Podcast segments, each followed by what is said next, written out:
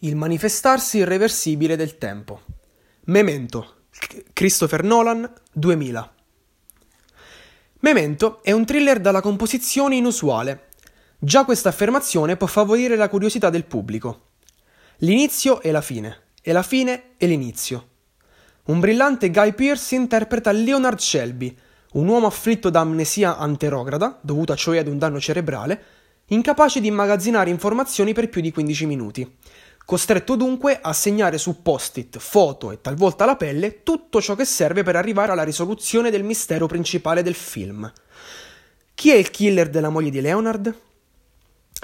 Il quesito è distribuito in 113 minuti di film in cui si può riscontrare molta confusione dovuta ai continui vuoti di memoria di Leonard scanditi da una smisurata frenesia nel montaggio delle singole scene e la, e la narrazione dei fatti completamente invertita, con continue apparizioni di personaggi e di situazioni veloci e turbolente.